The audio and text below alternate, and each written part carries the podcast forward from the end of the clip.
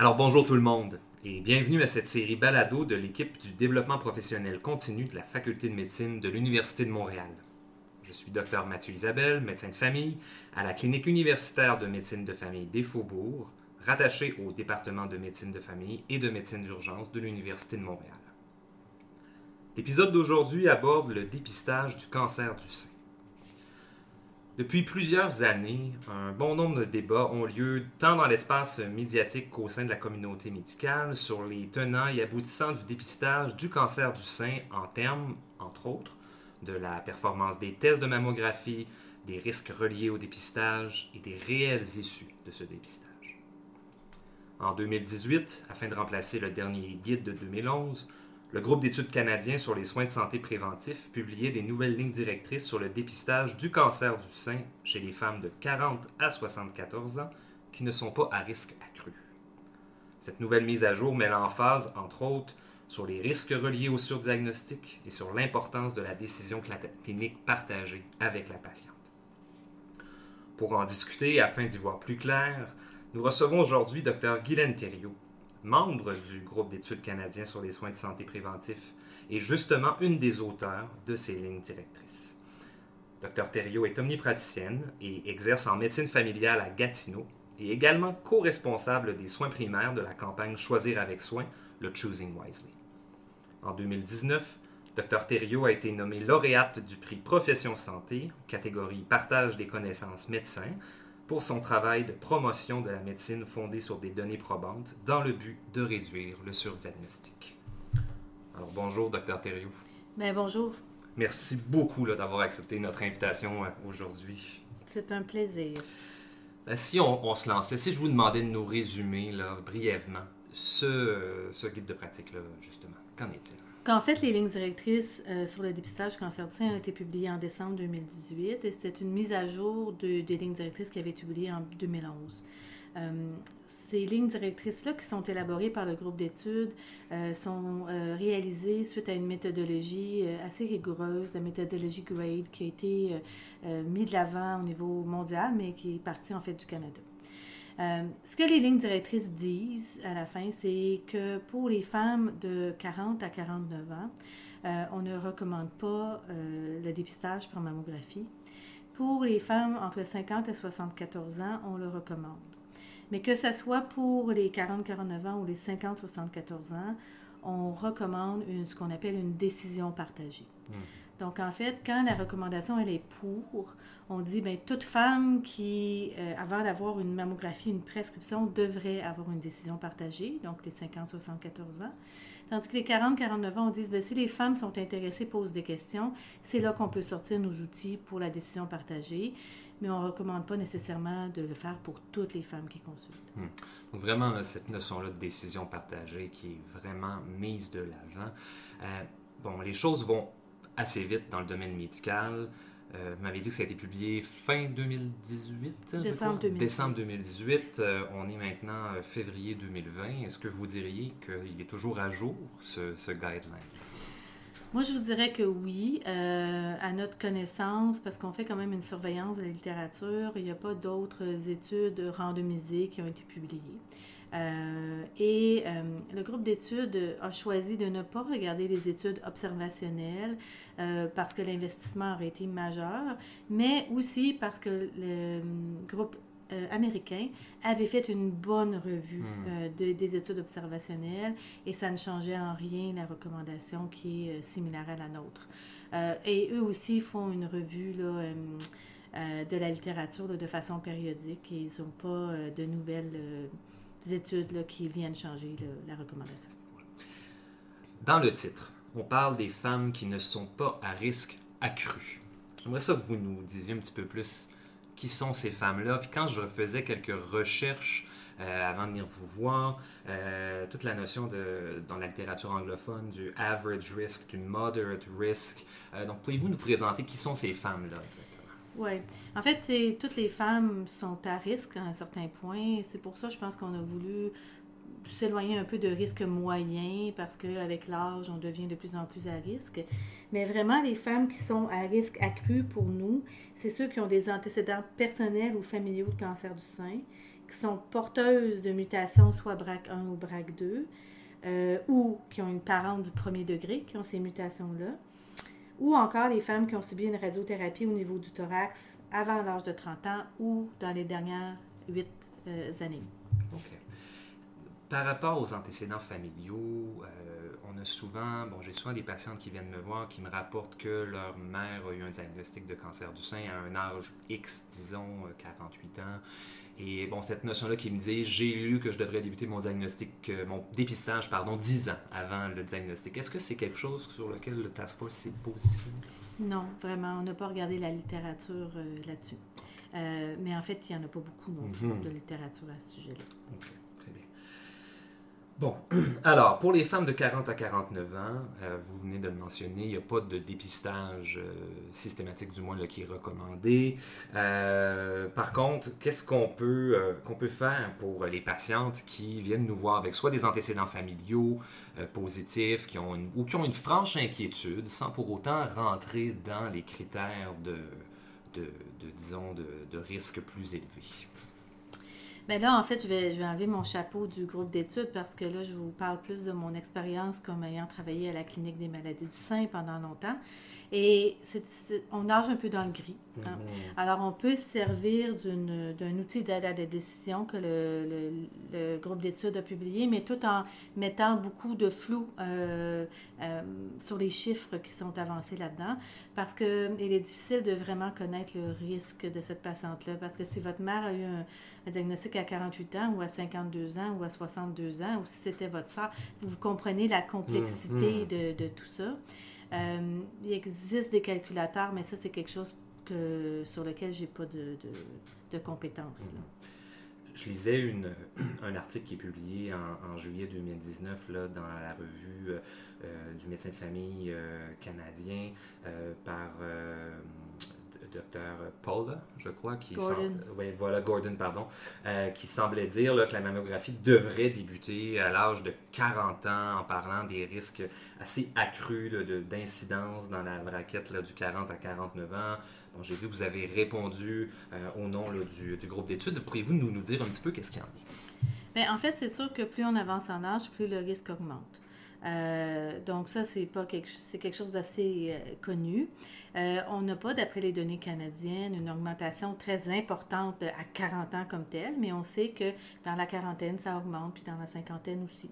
Euh, et une des raisons qui a fait qu'on a penché en, défaveur d'un dépistage pour la mammographie, c'est justement le fait que les femmes dans la quarantaine sont quand même moins à risque que les femmes dans la cinquantaine. Mm-hmm. Donc, quand on met euh, dans la balance les bénéfices potentiels avec les euh, préjudices potentiels, ben ça fait que euh, les préjudices l'emportent probablement pour beaucoup de femmes. Mm-hmm. Euh, ce qui était vraiment spécial dans cette ligne directrice-là, c'est qu'on a fait aussi une revue systématique des études qui sont allées voir les valeurs et préférences des patients. Mm.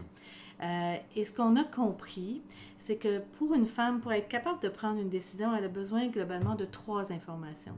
Elle a besoin de savoir, bon, c'est quoi le bénéfice en termes de mortalité? Est-ce qu'il est y en a un? Puis mhm. à combien, quel est-il? Mais elle a besoin aussi de savoir le nombre de faux positifs, avec les conséquences potentielles de ces faux positifs-là, et le nombre de surdiagnostics. Mhm. Donc, quand on informait les femmes dans ces études-là de, de ces risques-là et de ces bénéfices-là, une bonne proportion, sinon la majorité des femmes dans la quarantaine n'était pas enclin à vouloir un, dépistage. Hmm.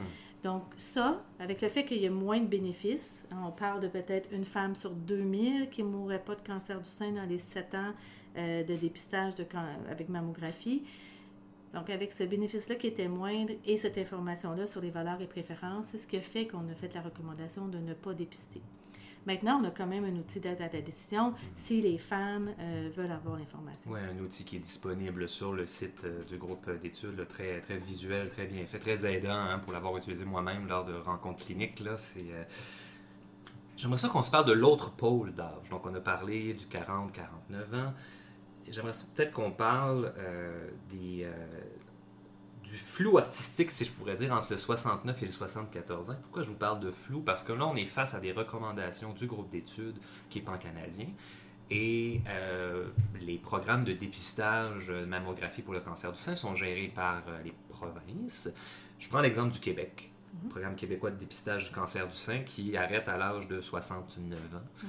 Euh, et là, évidemment, vous n'êtes pas dans les bottines du, euh, du, groupe québécois là, au niveau politique, mais qu'est-ce qu'il en est, le, le, gap qui existe entre 69 et 74 ans, comment est-ce que le groupe d'études se, positionne à ce sujet-là? Mais en fait, même si on a comme deux recommandations, le 50, 69 ans, 70, 74 ans, c'est la même recommandation. Donc, moi, je ne vois pas de, de grosses problématiques parce que dès que vous arrivez à 50 ans, il devrait avoir une décision partagée. C'est la même chose jusqu'à 74 ans.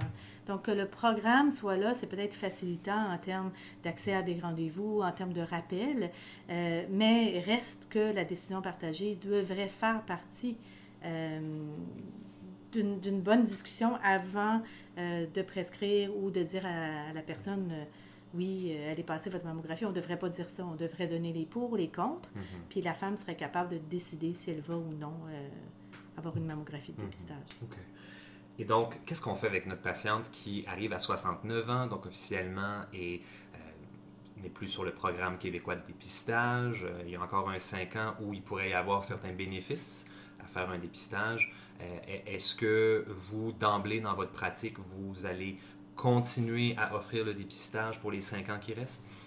Mais, ben, en fait, si on a la chance de suivre quelqu'un pendant assez longtemps, ben, dans la cinquantaine, si on en a discuté et que la dame ne voulait pas de mammographie dépistage, ben, si c'est resté la même décision, on n'a pas à revenir là-dessus.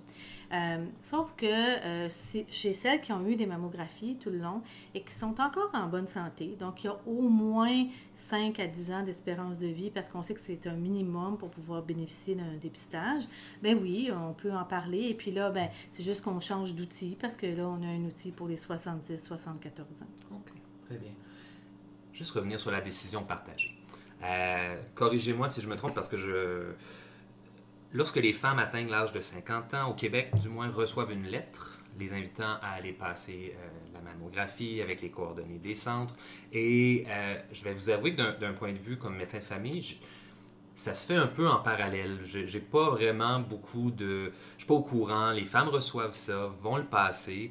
Et je me demande, est-ce que le pamphlet, est-ce que le dépliant qui accompagne, pour vous, est en soi un outil pour une décision partagée ou c'est quelque chose qu'à partir de 50 ans, on devrait tous, comme médecins de famille, se dire je vais avoir une bonne discussion pour aider ma patiente à faire le choix si elle va ou non faire le dépistage?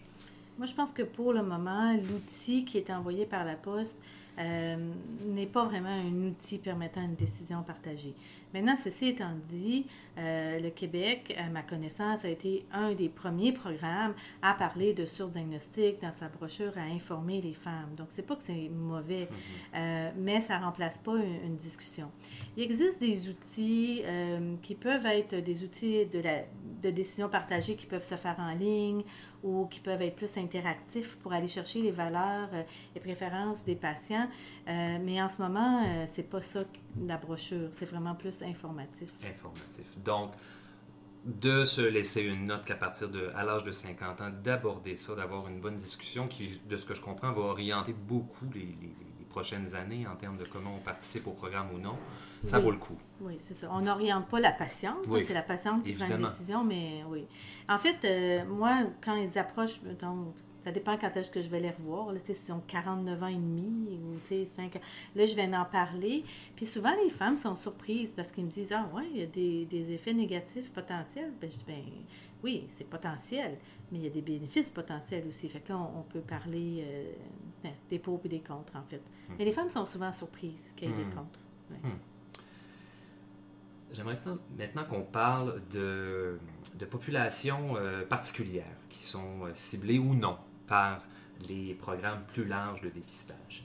En novembre 2019, euh, il y a un article que, j'ai lu sur le site de Radio-Canada qui citait des propos de la Société canadienne du cancer qui disait que plus du tiers des Québécoises âgées de 50 à 69 ans ne participent pas au programme québécois de dépistage du cancer du sein et qu'à Montréal, cette proportion passe à une femme sur deux. Ce qui porte la Société canadienne du cancer à s'intéresser à la barrière de langue, au manque de littératie et aux autres obstacles euh, à ces messages de sensibilisation. Qu'en est-il au niveau du groupe d'études? Est-ce que vous vous êtes penché là-dessus sur des façons d'adapter le message en fonction des populations spécifiques? En ce moment, non, pas spécifiquement pour ces lignes directrices-là, mais euh, pour celui sur le dépistage du cancer de la prostate, il y a eu euh, une co-création euh, Hmm. d'un outil qui a été fait avec des patients pour être certain que les patients comprenaient bien euh, l'outil et fait qu'il y avait comme un outil plus médecin puis un outil plus patient. Euh, mais je pense que ça, il y a, il y a gr- beaucoup de choses à faire.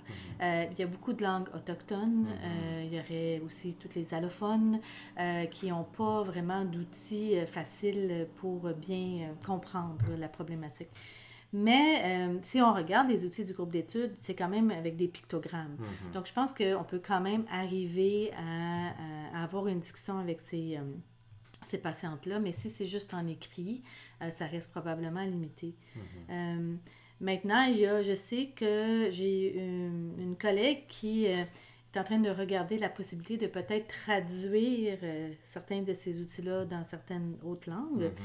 Mais des fois, il ne faut pas juste traduire, Non. il faut aussi adapter Exactement. culturellement. Euh, donc, c'est un travail euh, qui n'est pas en ce moment, là, euh, il n'y a pas de produit Mhm. comme ça au groupe d'études. Donc peut-être l'importance pour nous comme cliniciens, de, évidemment, de bien connaître le contexte dans lequel on, on travaille, le quartier, euh, si on pense à des statuts socio-économiques plus faibles, euh, la présence de populations immigrantes ou de réfugiés, euh, si par exemple on a au sein de notre population de patients des gens qui ont des, certains problèmes au niveau intellectuel ou développemental, donc vraiment d'adapter notre message encore plus pour cette Oui. décision-là partagée. En fait, on ne devrait pas juger euh, par le nombre de personnes qui vont passer leur mammographie. On Mhm. devrait plutôt juger par le nombre de personnes qui ont eu l'information d'une bonne façon pour prendre une décision éclairée. Mhm. Ça, c'est plus dur à calculer. ouais, c'est un excellent point que vous mentionnez là, en effet. Si on regarde les modalités d'imagerie, la mammographie, on en a entendu parler beaucoup de ses euh, avantages, de ses euh, inconvénients. Euh, Est-ce que pour vous, au sein du groupe d'études, la mammographie est encore un outil fiable de dépistage? Il faudrait que je comprenne ce que vous voulez Ouais. dire par fiable. En fait, la mammographie, euh, c'est la seule modalité radiologique pour laquelle on a des études randomisées. Hmm. Euh, on n'a pas d'études randomisées, par exemple, sur la résonance magnétique. Il n'y en a pas. Euh, on n'a pas d'études sur l'échographie. L'échographie, même en complément de, de la mammographie. On a, il y a plein de données euh, populationnelles, si vous voulez, mais on n'a pas d'études randomisées. En fait, c'est là le. Ça, c'est un piège dans lequel il ne faut pas tomber. Il existe une étude randomisée euh, au Japon Mhm. sur euh, le fait d'ajouter euh, la mammographie pour les patientes qui sont trouvées avec des seins denses. Et ce qu'ils ont démontré. L'ajouter l'échographie ou- L'échographie à la, mammographie, oui, quand les femmes ont des seins denses. Ce qu'ils ont trouvé, c'est euh, qu'ils trouvaient plus de cancer et plus de cancer précoce. Hmm. Fait que ça peut avoir l'air d'une bonne nouvelle. Mhm. OK? Mais c'est là qu'il faut faire très attention. Parce que ce qu'on devrait exiger d'une étude randomisée pour toute modalité de dépistage, c'est soit pouvoir avoir un impact sur la mortalité ou la morbidité, ou, parce que des fois c'est beaucoup trop long à attendre, d'avoir la preuve qu'on diminue les cancers avancés. Hmm. Et non pas juste qu'on augmente les cancers précoces. Hmm. Parce que c'est là qu'on a du surdiagnostic. Oui. Fait qu'il faut faire attention à ça. Donc peut-être que cette étude-là va nous donner des résultats dans quelques années où on va voir si les cancers avancés sont diminués ou peut-être même la mortalité. Mais pour le moment, tout ce qu'on sait, c'est qu'on augmente les cancers précoces. Donc, ce n'est pas, euh, ce n'est pas quelque chose que- avec lequel on peut juger de l'efficacité de- d'une imagerie. Donc encore en ce jour, à ce jour, pardon, en termes de fiabilité, parce que c'est la question que j'ai, je vous ai demandé, mais l'outil qui est encore le plus approprié, le plus euh, adéquat pour le dépistage du cancer du sein d'un point de vue populationnel également, demeure la mammographie. Oui, ben, d'un point de vue radiologique. Oui. Euh, Il n'y a, pas d'autres modalités, là, juste pour le dire. L'examen clinique des seins, il n'y a aucune donnée là-dessus. Puis l'auto-examen des seins n'a pas prouvé non plus pouvoir diminuer là, des issues cliniques là, euh, pertinentes pour les patients. Je lisais un énoncé de position en février 2019 euh, par l'Association canadienne de radiologie qui parlait de la tomosynthèse. euh, et qui disait que euh, les effets positifs de l'utilisation de la tomosynthèse ont une augmentation, voient pardon, une augmentation du taux de détection des cas de cancer, mais aussi une baisse du taux de rappel des faux positifs des mammographies. C'est quand même assez récent comme position. Euh, également, je sais que l'INES est allé de différentes recommandations entre janvier 2019 et janvier 2020. Est-ce que vous pourriez d'abord nous expliquer ce qu'est la tomosynthèse? Puis est-ce que c'est quelque chose qui a été euh, intégré euh, ou non? Et pourquoi dans les lignes du guide de, pratique? En fait, je peux certainement pas vous l'expliquer comme un radiologiste, vous mhm. l'expliquerez, mais... Vous l'expliquerez mieux que moi, je crois. C'est une... C'est une modalité qui, euh, qui est plus sensible, donc qui permet de, de, mieux voir, si vous voulez, de plus détecter euh, des cancers potentiels ou des anomalies dans les seins.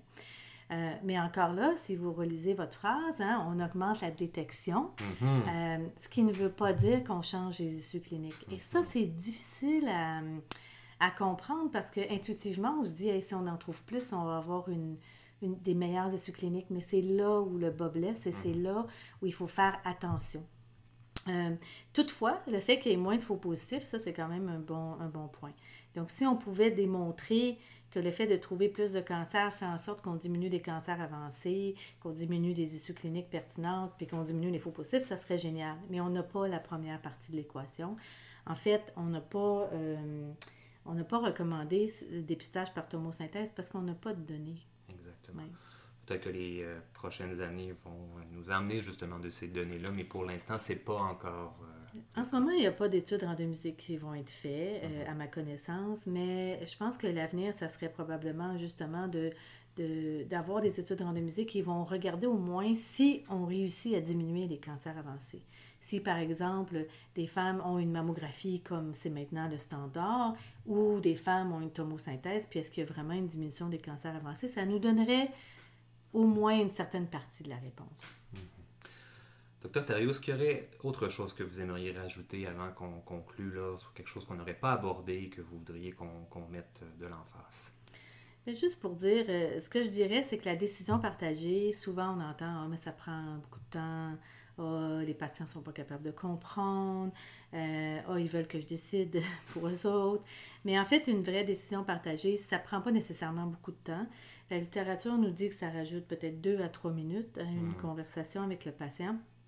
Et les patients sont capables. Je pense qu'il faut vraiment croire à l'autodétermination des patients. Il faut vraiment croire au fait que euh, si le patient ne comprend pas, c'est peut-être parce que c'est nous qui n'expliquons pas de la bonne façon pour que le patient puisse comprendre. Et puis, les gens sont extrêmement contents quand on, partage ces informations-là avec eux euh, et sont totalement capables de prendre une décision. Pleinement. Alors, je rappelle qu'on discutait aujourd'hui du euh, nouveau, euh, des nouvelles lignes pardon, directrices euh, en lien avec le dépistage du cancer du sein chez les femmes à non à risque accru entre 40 et 74 ans, des lignes directrices publiées par le groupe d'études canadien sur les soins de santé préventifs. On a eu le plaisir de recevoir Dr. Guylaine Thériault, membre justement du groupe d'études canadien et médecin de famille. Dr. Thériault, merci beaucoup. merci. Cette entrevue n'est pas un cours et l'Université de Montréal n'est pas responsable des informations qu'elle contient ni de l'utilisation qui en est faite. De plus, en aucun cas, ces informations ne peuvent servir à poser un diagnostic sur l'état de santé d'une personne. Pour plus de renseignements, consultez un médecin ou un autre professionnel de la santé.